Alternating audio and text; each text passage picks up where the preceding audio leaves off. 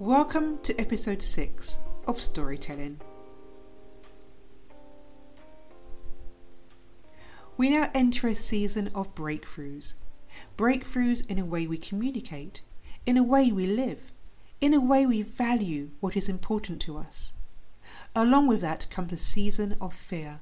It might be a fear of going outside, having to live differently, or fear of the unknown.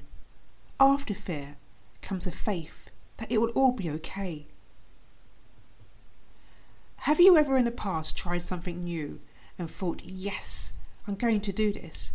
You even psych yourself up with mantras such as, life is for living, you only have one life, life is an adventure. Then halfway through your moment, the reality of what you've just taken on dawns on you. Now, the strongest example I can provide to demonstrate this is when I went to Cuba it was on the second part of our trip where we stayed in Varadero, a stunning coastal area located in the province of Matanzas. Varadero is the most famous beach resort in Cuba and one of the largest resorts in the Caribbean. I never was one for a beach holiday. I really prefer city breaks, but as I was travelling with friends, this was the compromise, as sometimes I can be too active for my own good Despite us being on a beach, much to my friend's dismay, I still managed to find various activities to do, and having gone sailing a few times on a catamaran and seen how clear, wondrous blue and stunning the water was, I jumped at the chance to go snorkeling. When the boat arrived, I stood waiting for it to come closer to shore. I even waved at the skippers in excitement.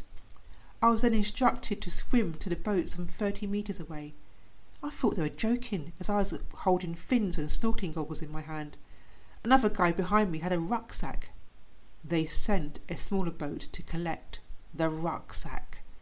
Then we were made to swim to the main boat.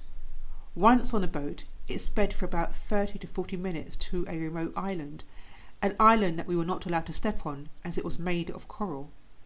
Everyone jumped in, except me. This wasn't shallow water like before. This was the big open sea. Although the sun was scorching down on my face, arms, and legs, and despite how cool and inviting the calm water looked, glistening like diamonds with the reflection of the sun, there was this sudden realization that it was too late to turn back. I'd briefly forgotten that I don't like jumping in water. In fact, I think I've got a phobia. I also don't like open water swimming. I prefer a swimming pool. Yes, the excitement made me momentarily forget, and now I was the only one left on the boat. They were putting feed in the water to attract the fish. Nah, definitely not getting in. I wanted to see fish, but not loads of them, like that. They need to stop feeding the fish, then I might get in. I was now starting to amass stares from the crew, who couldn't work out my hesitation. I wasn't able to communicate my indescribable feelings in English, let alone Spanish. I think I was momentarily struck down by a paralyzing fear. I had this overwhelming sense of dread. I'm sure I've heard the phrase, to be afraid is a sign of common sense. Dame tu mano! Give me your hand! One of them shouted.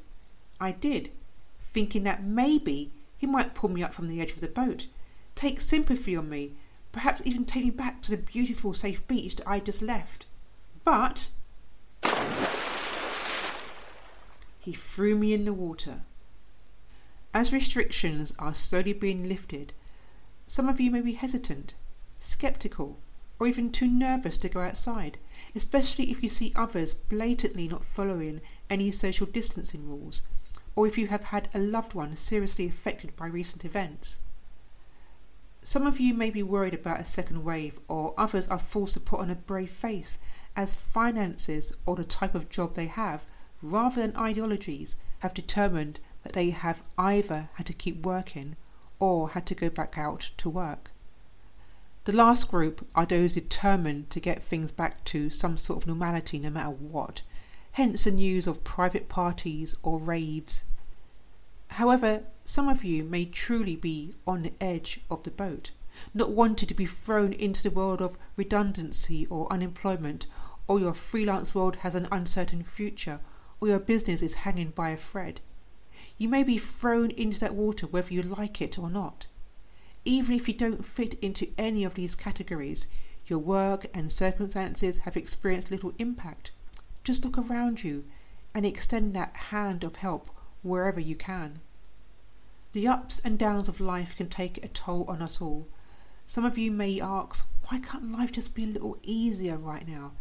It chips away at you, sometimes until you reach a breaking point. Sometimes it makes us question our belief systems, relationships, and might make you question life. But in the midst of these challenging times, it's faith that gives us that helping hand, giving us the strength to dig deep and make it through to the other side. That inherent strength comes from our faith. It's that guiding light that helps push us towards our purpose. You know, once I was in the water, my fears slipped away. It was as if the water washed the fear away. If only I had chosen to have faith that these guys would take care of me and rescue me if I was in extreme trouble in the water. So I was no longer this grown up scaredy cat. I was swimming without a care in the world. I suddenly didn't mind the fish. I was in their home after all. I was as cool as a cucumber. I realized, despite being forced in the water, that I would have had a greater fear in regretting not taking part than not trying at all. Yes, you may, in your brave moment, suddenly feel fearful, but my advice is to jump in. Someone might hold out their hands to you and genuinely want to help, Deme tu mano, give me your hand. They won't be able to change the harsh reality of your situation, or you may be too caught up in your own fear that you don't want to share, or you are unable to vocalize the reality of your feelings. Don't let your fears get the better of you and hold you back. Don't let your fears paralyze your common sense. And don't let your fears stop you from marveling at the beauty of our world and those people around you. You have to have faith.